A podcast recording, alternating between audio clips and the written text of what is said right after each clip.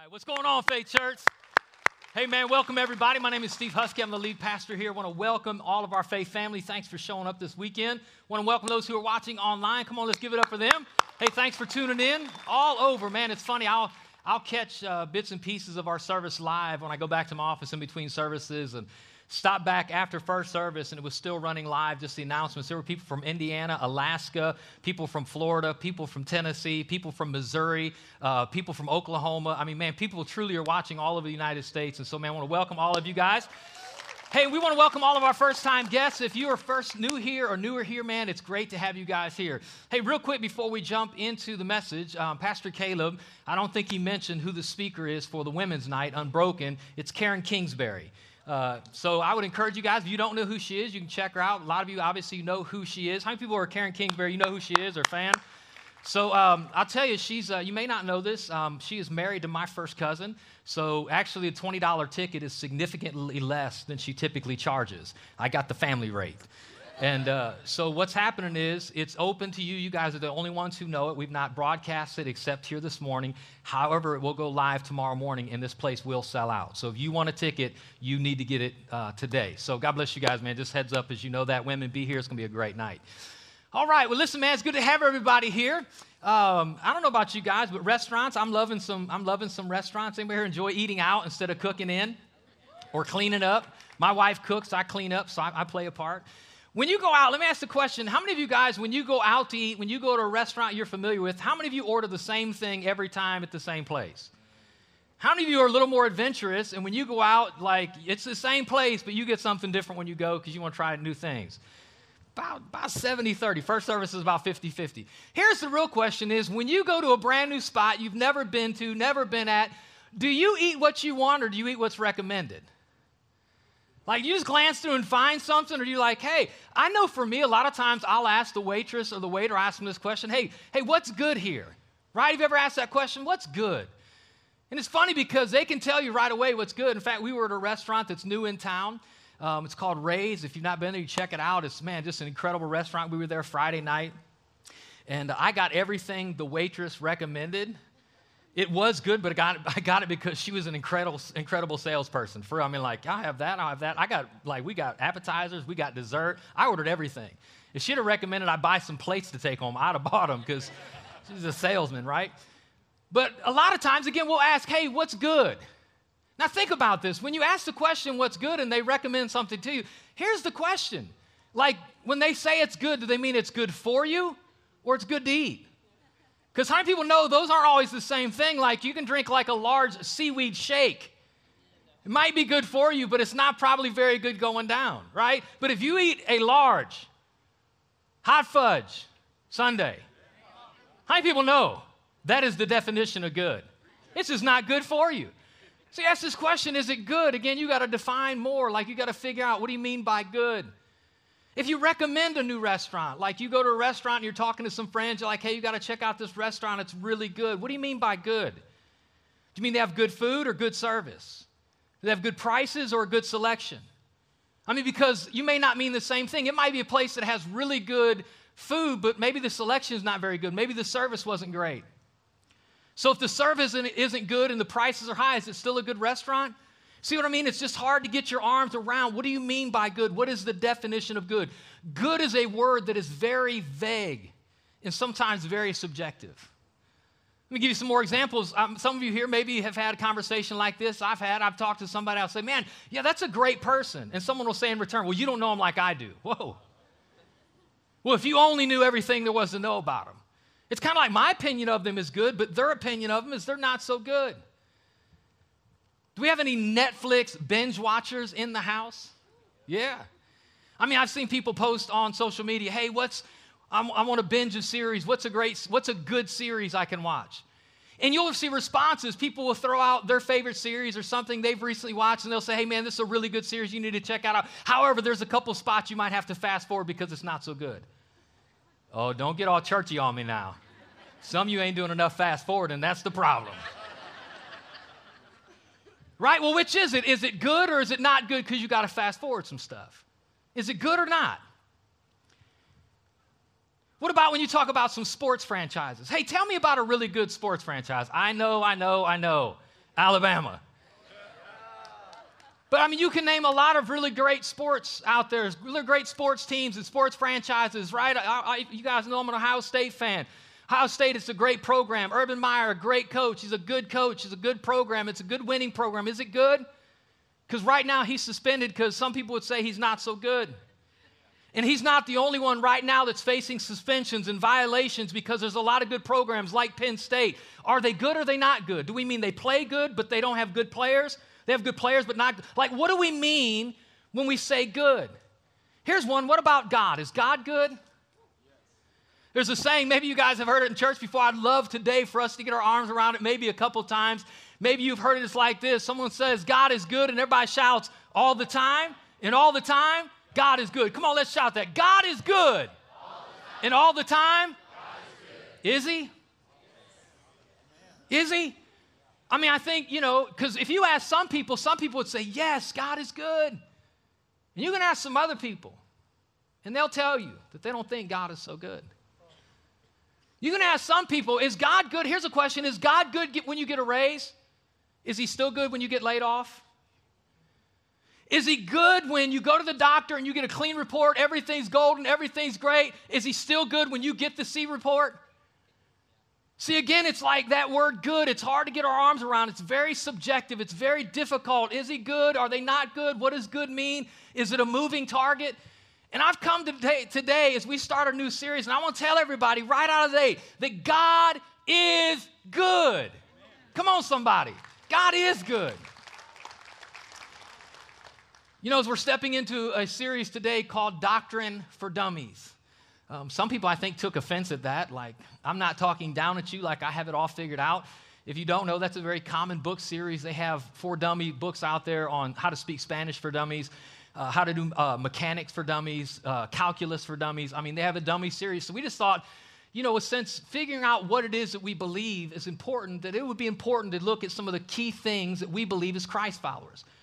Because maybe you're here and your thought is, hey, I'm spiritual, but I don't know if I'm a Christian. And there is a big gap because specifically being a Christian gives us some boundaries of who we worship and how we worship. It's not just the free for all. Specifically, we worship the living God, and He calls us specifically to worship Him, not just in song, but with our lifestyle, with our actions, with our strength, with our deeds.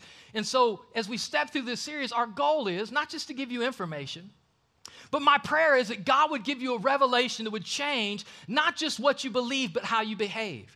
That would shape not just who we are, but how we live. And so that's the purpose of this series. What we're going to tackle for the next few weeks are this God good, devil bad, man broken, and Jesus saves. Because I think if we get those four right, those are the kind of the big chunks of, of what we believe from what God's told us in Scripture. And so that's where we're going to turn, right? Is, is God is good. Everybody shout that. God is good. That is lame. Y'all were killing it during worship. Now you're going to leave me hanging, right? Don't make me get a guitar and make us sing it. Come on, everybody shout, God is good. God is good. When I say God is good, I mean God is holy and completely good in everything that He is and everything that he does. I mean, God is good in his nature and God is good in his character. God is good in who he is and God is good in what he does. In fact, if you're taking notes, that's exactly it. God is good and God does good. That's exactly what David says in Psalm 119. He says this You are good and you do only good. Think about that. God is good. Come on, God is good. All the time and all the time? Again, as we wrestle through this, I mean, it's such a big idea. Where do we get it from? Well, for each of these four messages, we're going to look first at the book of Genesis. It's known as the book of beginnings. Because in the book of beginnings, specifically in the first several chapters, you'll find each of these large components introduced. We're going to find out who God is. We're going to find out who the devil is. We're going to find out why we're broken. And we're going to find out because there's a clear picture of who Jesus is. And so let's jump right in because, again, the Bible, if you don't know this, the Bible it's a revelation of who God is, who we are, and God's plans to rescue us. And so, like, it's not just up for debate. God's clearly told us who He is, God's clearly told us what He's like. And when you jump right into the book of Genesis, here's what you find Genesis chapter 1, verse 1, it says this In the beginning, God created the heavens and the earth. Now, just real quick, this is a great picture of the Big Bang because right in one moment, God made time in the beginning created the heavens, space, and the earth matter. In one moment, time, space, and matter leapt into existence. But this gives us a much deeper picture because it peels back the layer of who the God is that we worship and who we serve. In the beginning, which means God existed before time came into being, which means God's eternal. That means God has always been and will always be, always will be. He's the Alpha, the Omega, the beginning and the end. Before you ever showed up, He was, and when we're long gone, He'll still be. God is eternal. Come on, somebody. So, Again, these are pictures. I'm going to give you a couple of God's attributes. Like what makes up God? Who is God? Like what are we to think about him? So again, he's revealing himself that first of all, in the beginning, he's eternal. God created. God is letting us know that he's a creative God. And God's a creative God. The reason that's important because we know that the word tells us this that he made basically everything out of nothing. Ex nihilo, that's the Latin, which means God doesn't need to do any, need to have anything to do something in your life. God can start from scratch and build something incredible. When you look at creation, every quasar, every star, every galaxy, every planet was made by God's word. And if God can create that, imagine what He can create in your life if you'll give Him a platform and an opportunity to do something. God is a creative God. He's not just eternal, He's not just a creator, but you go through this and it says He created the heavens and the earth which means God is great. If God can make all of this, come on, say it with me God is great. As you move through the story, Genesis chapter 1, God is making birds and trees and plants and animals, and God is making, right, all this stuff, and He's putting it all in place. And then you find out that God makes man, and He comes and He hangs out with humanity. And the reason this is really important because you get the picture of what God wants us to know is that He's personal. He's not a God way up there on a throne somewhere that's disconnected from His creation. He's not, a, he's not the clockmaker that wound up the clock and backed away and just lets it run. God is involved in the details of our lives. The Bible says that his, our tears are stored in His bottle, that the hairs, the hairs on our head are numbered by Him, that God knows all of your days. They're in His book before you were ever born. God is personal. He wants to know you, hang out with you, and have a relationship with you. Come on, somebody. God is eternal. God is great. God is a creator. God is personal. And when you go through, you get to the end of Genesis chapter 1, and it says this Then God looked over all that he had made, and he saw that it was what? Very good. Because a good God makes good things. And so you immediately get the picture that God is good. That God is good. When we say good, if you're taking notes, here's a couple things. I mean this that God is the standard for morality and what is right. Like we need right. We what is right? If I were to ask you what is right, what is good, we would get varied answers, varied opinions. In fact, not only would our answers be different, I would say there's times you and I would disagree. If I gave you a list of lifestyles, behaviors, and actions, some of us would agree they're okay, and some of us would say no way. Some of us would say that's okay, and some of us would say no, that's not right. I watched a video about two weeks ago of people interviewing, uh, of a group of people interviewing individuals on their thoughts of Hitler. And the question was simply this Was Hitler evil? Now, you might say I'm judgmental, but I would say somebody who thinks his race is greater than any race at the cost of sacrificing six million men, women, and children in ovens and gas chambers. I don't know about you, but I'd say that's pretty evil. But do you know, most of those people could not say that Hitler was evil. I mean, I, I wouldn't have done it. That was an answer. Some people said, well, maybe he had a mental disorder. I mean, evil, I don't know, crazy, maybe. I don't know if anybody has been catching up with the news of the compound discovered in New Mexico, right? There's a guy been kidnapping children. He takes these children to his compound, young girls that he has sex with, young boys, all of them starving. In fact, there was a child yet identified, found in the middle of the compound, dead, decomposing, that he died from starvation, wearing tattered clothing, very little to eat, very dirty settings. And ultimately, his goal was to raise these kids to be school bombers. Now, I don't know about you, but anybody that kidnaps children, rapes little girls, and trains children to grow up to be bombers, I don't have a problem calling them evil. Come on, somebody.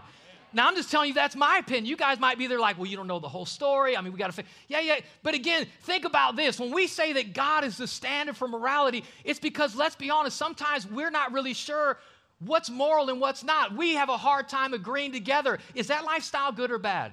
Is that action right or wrong? Like, and we start getting subjective and give me the background. Here's the way Isaiah said it Isaiah said it this way What sorrow for those who say that evil's good and that good is evil, that dark is light and light is dark, that bitter is sweet and sweet is bitter. These first two words, everyone shout them. He says, What? Sorrow. He's saying, like, if you can't figure out the standard, if you don't really know what's right and what's wrong, if you don't know what's good and what's evil, then you'll just embrace anything. You'll accept anything. You'll walk in anything. And if you'll walk in anything, you'll miss the best that God has for your life. So we need a standard for what's right. You know, a lot of us, what we think the standard is, is us. If I ask every one of you one on one, are you a good person? You know, I'm, i mean, I would venture to say all. All of us would say, I'm good. I mean, I'm pretty good. I mean, like six days a week, about 18 hours a day. I'm really good when I sleep. Let's say that. Come on, somebody. I can't help what I dream. Come on. Like I'm, I'm good most of the time, right? It's like it's it's not sure. Are you good or are you not good? Well, I'm good most of the time. I mean, I messed up once last week. Well, which is it? See, again, when we ask like people, what is your definition of good? It moves, it changes. It's very subject to our opinion, it's very subject to our experience. It depends on our viewpoint and what we've gone through. And God says we need a very clear standard of what is right and what is wrong. And God shows up and says, and He makes Himself known that He is good, that He is the standard for right, that He is the standard for morality. And the reason that's important is because God steps on the scene, He wants us to know it. In fact, if you're taking notes, God is free. This is what it means for God to be good. God is free from anything wicked or evil. When you read the page of Scripture, like all these words jump out, and they're all big words and they're all important that encompass this idea that God is good. Words like holy, just, righteous, loving, those all point back that God is good. Let's just talk about the word holy. Everybody say holy. Holy. What it means to be holy means that God is pristine.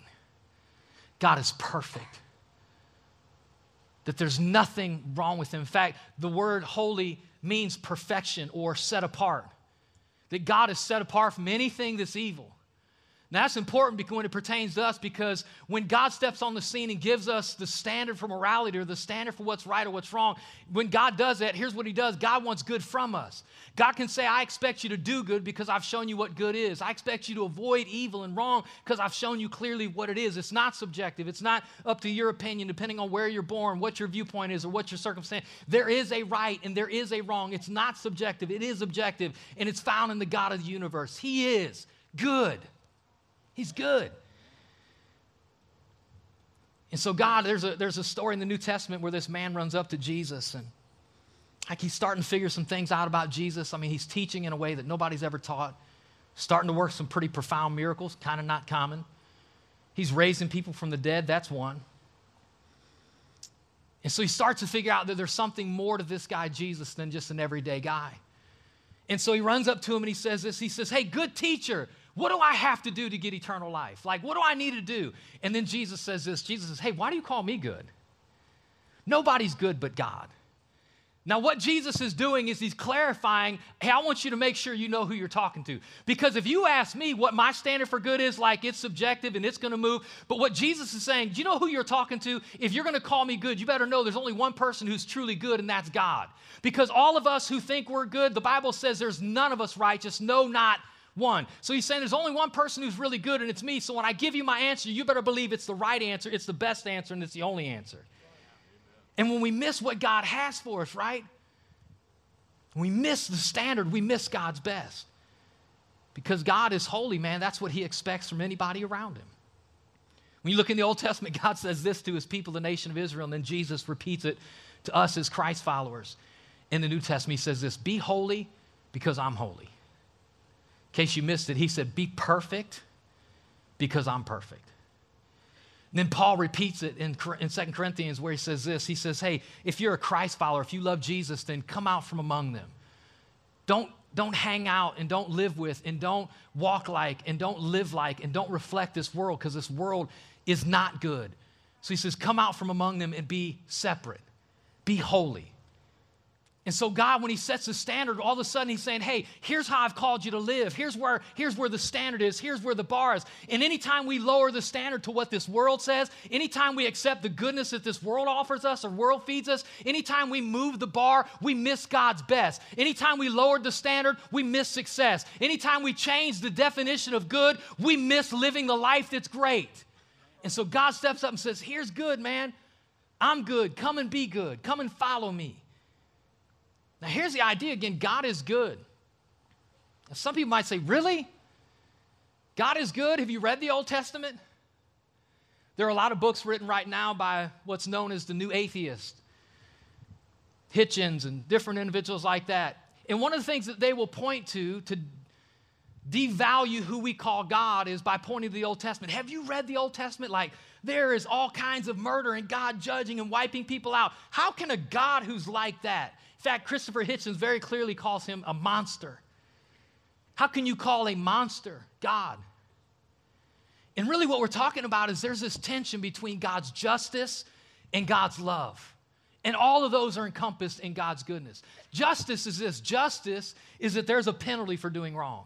Come on, somebody. There is a penalty for doing something wrong. Now, how we feel about justice depends on what side of justice you're on. How you view justice depends on whether you're the offended or the offender. Come on. If you're driving down the road and some maniac passes by you doing 20 miles over the speed limit and later on they get pulled on down the road, you're like, I hope you get a ticket. Until you're the person late for your appointment and you're doing 15 miles per hour over the speed limit and you get pulled over and you know what you think? Officer, please don't give me a ticket. Come on. It's, it's the difference of how we view justice. One of the situations I've seen here, right? I've seen it lots of times. I've been in ministry a long time. I've seen this unfortunately play out. Is that an accident will happen that costs the life of somebody? And you ask them, what should happen to a person, even if it was by accident, that takes the life of someone else? You know what the answer is for us? It depends. Are you the offender or the offended? Because the person who lost their loved one will demand justice. And the person whose maybe child it was that caused the death will want grace. See, we want grace for our sin, and we want judgment for other people's sin. So for us, man, when we battle this tension, like how, how can God be just? Like, first of all, I don't think we're in the place really to, to judge God morally. But if we are, I mean, think about this. If God is just, we call him harsh. If God penalizes sin, we're like, man, you're mean. But if he just lets people get by with things, man, we're like, he's not just. Well, which is it? And here's, I want you to see this because in one sweeping move, God demonstrated really how good He is, that He is just. There is a penalty for doing wrong, but God is good because He is loving. If you're taking notes, I'd say it this way God's justice demands a payment for sin, and God's love provides a payment of sin in His Son, Jesus. God is just and He is the justifier. He raised the standard and we couldn't meet it. He made a way for all of us to be forgiven, to find salvation, to find renewing, to find a new beginning. God is just. He is good, calls us to good. When we can't be good, He made a way for us to be good. He took our sin and gave us righteousness. He, gave, he took our darkness and gave us light. He took our wickedness and gave us life. Come on, somebody. Is anybody here thankful today for what Jesus did on the cross of Calvary? Come on, make some noise in this place. So God is good. We get this standard. What's really good? What's really pure? What's really right? It's not subjective, it's not a moving target. God comes and reveals it to us, He shows us, then He calls and calls us to follow that pattern, to live that life, to set as our standard for good for what He calls good, not for what this world calls good. And it's not just that good wants, God wants good for us. Watch this from us. God wants good for us. God is good all the time. Come on, all the time?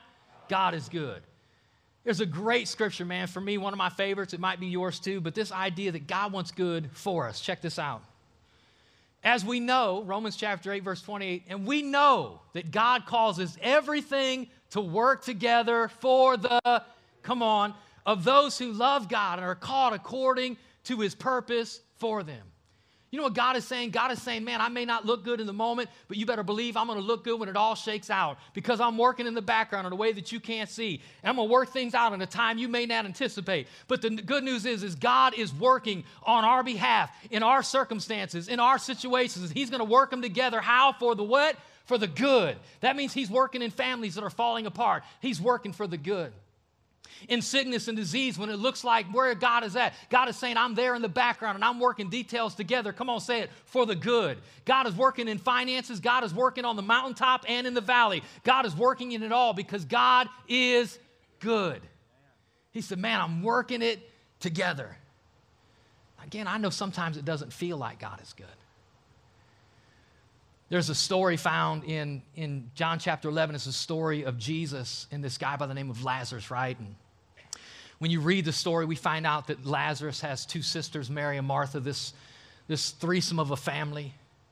And Mary and Martha go to where Jesus is, and they go to him and they get to him, and they're like, hey, Jesus, come and, and do something. Like Lazarus, you know your friend, like he's sick, come and help him out. And if you were to ask Mary and Martha in that moment, in the beginning of the story, is God good? You know what they probably would have said? I don't know. I'm not sure. I mean, why, why is Lazarus sick? But I mean, we prayed and we asked Jesus to come, so I'm not sure. Maybe, maybe not. You fast forward in the story and you find out that Jesus doesn't leave when he's supposed to. Like, he doesn't make a beeline for Lazarus. In fact, John, the author, tells us that Jesus stays two days where he's at. By the time he gets to where Lazarus is, Lazarus has already been dead for four days. If in the moment Lazarus died and you asked Mary Martha, Is God good? You know what they would have said? Definitely not. Because we prayed and God didn't come through. We asked God and He didn't show up. We prayed that He would be healed and He wasn't and He died. Why? God is not good because He let this happen. So, in the beginning of the story, they probably weren't sure. In the middle of the story, definitely not. But when you read the story, you get to the end, Jesus finally shows up, and Jesus stands in front of the grave where Lazarus is buried, and he says, This Lazarus, come forth. And, and Lazarus raises from the dead and walks out of that tomb. And if you ask Mary Martha, Is God good when it's all done? They would have said, Absolutely. Here's what I want you to know today Does God get the credit when everything's good and He is good and we should tell Him, but we just let Him off the hook when it's not good? No, what I want you to know is that God is good all the time. God is good in light of the circumstances, and God is good in spite of the circumstances. When you get the job, when you get the good report, when your family's going well, when you got resources in the bank, when life is going well, God should get the credit because God is good and God is blessing us. But when things are down, you got laid off, you get a bad doctor's report, you just got a divorce, God is still good. Do you know why? Because God in the background is working those things together for good. You may not understand the situation, but you got to know your Savior, that He is good. And when you know that He's good, He gets gets less blame and you get more belief because we're trusting that God is working all things together for good. Come on, somebody.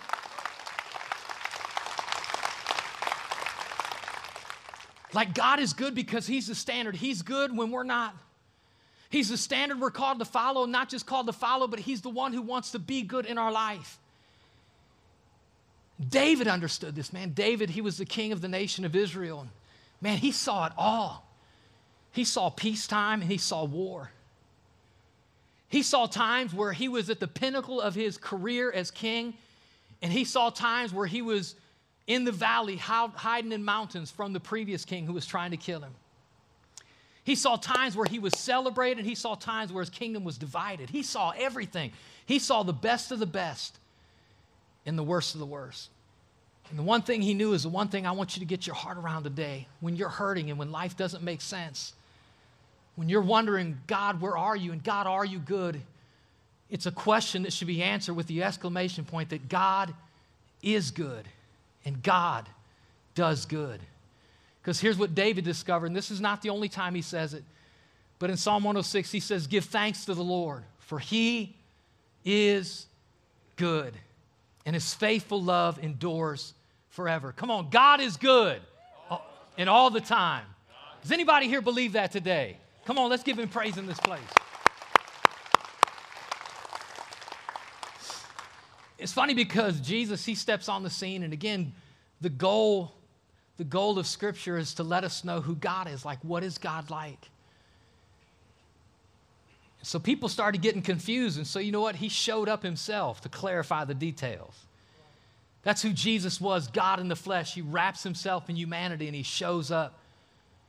And he says things like this You want to know what God's like? If you've seen me, you've seen the Father. If you've heard me, you heard the Father. You want to know what the Father thinks? Listen to me. You want to know how the Father treats people? Watch me. And Jesus, man, he goes off the rails in grace. Man, people caught in all kinds of issues and troubles and situations, God just pours out grace through his son Jesus. But one of the things that Jesus lets us know about who God is is he introduces this idea that like not is not God is just eternal and he's not just a creator and he's not just mighty, but God is a father. Like he gives us this picture, like when you look at God, I want you to think of a father.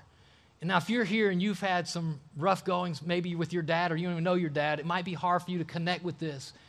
But think of the highest standard, the best dad. He says that's who your heavenly father is, which means one of the things he lets us know about this God that we serve, who is good, is that he's a disciplinarian. Come on. Not about you, but nobody likes being disciplined. I remember lots of times a kid, man, uh, or at least a couple times where like I'd get in trouble, young kid, I'd get spanked or I'd get sent to my room and stand at the top of my steps in emotional wrecks. I hate you! Until they came back up and finished off the job, right? Did I hate that I got spanked? Yes. Did I hate that I was getting disciplined? Yes. Did I hate that I got caught on the carpet for doing what I did? Yes. But I'm telling you, it's only a good heavenly father that loves you enough to discipline you and steer you off a route that'll end in your hurt and in your harm. It's a good God who disciplines, not a good God who lets us go. And so that's why the Bible tells us, man, that whom God loves, He disciplines, He chastens. That's who God is. He's our Heavenly Father, and He loves us enough to give a rip, I mean, man, I don't know about you guys, but I want to be the parent. I, I never have and I never will, but I got to fight it every moment. When I see that kid throwing a fit in Walmart, I want to spank that kid if his parents won't. I'll go to jail because she deserves it. Come on, I'll do a three to five stretch to save that kid's future. Woo! Come on, I mean, y'all looking at like, what is she doing? Beat that kid. Do you know why? Because you're like, that's not, if she's acting like that at three, wait till she turns 13 and her poor husband. Guy doesn't stand a chance. So Jesus steps on the scene and he says, Hey, man, the God you serve, he's like a father.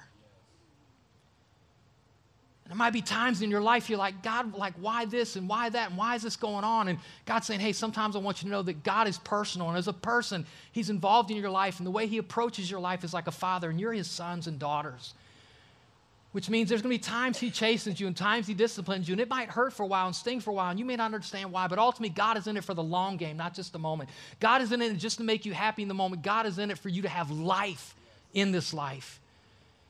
he's not just a disciplinarian, but God, we find this out that God is the perfect gift giver. That God doesn't give, that God gives gifts consistent with his character, not always what we ask. Come on, that's important because some of you are asking from some, for some stuff from God that if He gave it to you, it would pull you further away from God and not to God. Some of you are like, God, give me a boat. I wish I had a boat. God, if I had a, if you had a boat, you wouldn't be here today. You'd be on the water.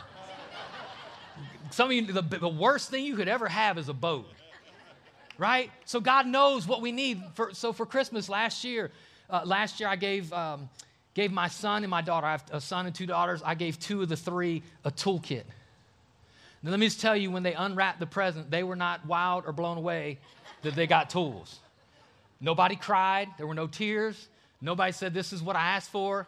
I sat on Santa's lap and asked for tools. But let me just tell you, those tools have been used ex- exclusively by both those kids, and they quit touching my tools, which that's a win. and the other daughter that didn't get no tools because I knew she would despise the tools. You know what she wished she had? Because she just moved out? Some tools. Now, listen, I knew that's not what they wanted, but I knew in life it's what they needed and what they would get. I'm telling you, your heavenly Father is so good. He's good enough not to always give you what you ask for, but He's good enough to always give us what we need to get us where He wants us, for us to have the life He's called us for. He's good. Come on, everybody, shout, He's good. He's good. He's good when it doesn't feel like it, when it doesn't look like it, when the world doesn't agree with it. He is the standard, He is the epitome. He is the one. He is good. He's the one we shoot for. He's the one we aim to. He's the one we worship. He's the one we follow. He's good when it doesn't feel like it, when it doesn't sense like it. He is good. God is working in my life. He's working in my details. He's working in my family. He's working in my ministry. He's working in my kids. He's working in my finances. God is busy in every detail of my life. He's got my tears and my hairs. He's got every circumstance worked out. He's working. Come on, everybody shout, He's working. He's working. He's got a full time and a double time and extra time. He's working in my life to cause everything to come together for good. For good. And so God is good and God does good. He wants good from us and He wants good for us. And He does it all Because it's our goodness. It's His goodness that draws us in. Here's, here's what Paul said, man, I love this. He said, Don't you see how wonderfully kind and tolerant and patient God is with you? Does this mean that nothing to you? Can't you see that His kindness is intended to turn you from your sin? What he's saying is like, I don't serve God because I'm afraid of Him. I serve God because I love Him. I'm not trying to get God to love me. I'm serving Him because He loves me. I want to lay down my life for Him because He laid down His life for me. It's His kindness that draws me. I'm not afraid of Him, I'm drawn to Him.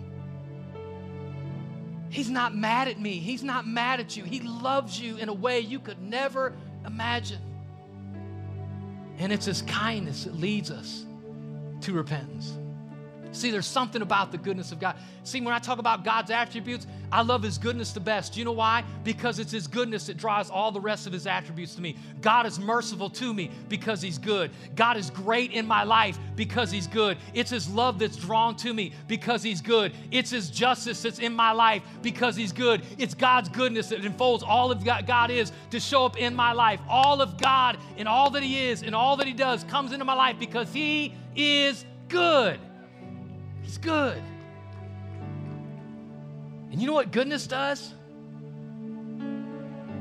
When you start believing and stop blaming because you know He's good, I'm just telling you, it puts a new level of hope in you. Like you don't look at a situation saying, God, where are you at? You look at a situation say, God, I know you're there. This is what David said. Watch this. David said it this way David said in Psalm 27, verse 13, he said, I would have lost heart. I would have given up. I'd have tapped in. I'd have thrown up the towel. He said, unless I had believed that I would see the goodness of the Lord in the land of the living. You don't have to wait to get to heaven to find out God is good. You can discover it every day in every situation that God is good. If you change how you perceive, you'll change what you receive. If you change how you see things, you'll change what you possess. See, when I see God is good, it gives me hope to press in, it gives me faith to believe. Like I can pray for big things when I know God is good. I can trust that He's in my life, so it pulls me and it presses me, and I pray, I believe, I trust. It gives me hope, it gives me joy because God is good. If you don't have the understanding of how good God is, it's really easy to get hopeless in this world. Because sometimes God doesn't show up writing His signature in the clouds. And sometimes He's not there in a way that's so clear that there's no denying it. Sometimes it feels like we're not sure. And sometimes it looks like He may not be there. But when you start with who He is and who He always is, that He is good, He's got good for you and good for me, that in the middle of hell on earth, somehow, some way, God's working it together for good. Father, I come, Lord, right now in the name of Jesus, and I pray, God, as some of us in this room are wrestling with your goodness. Father, I pray, God, today we would hear this word, and I pray would establish our hearts to have that trust in who you are, that you are good. If you're here all over this room, if you're here and you say, Pastor Steve, like pray for me, I need, I need to know that God is good. I need God to adjust my standard of good. If you need to see good in a different light today, if you need to see God is good in your situation today, if that's you all over this room, man, if you just need God to adjust your good lever, I want you to lift a hand real high all over this room. I need to see God is good. I need to know what God is. Come on, lift your hand all over this room. I need to know that God is good. Father, I pray for every person in this room. I pray, God, establish in them the understanding and revelation of really who you are that God, in the middle of every circumstance of life, we can stand and declare that God is good. You're working good, and you want good for us. In Jesus' name, and everybody who agreed said, Amen. Come on, let's give God praise today. God bless you guys, man. We'll see you next week for week two.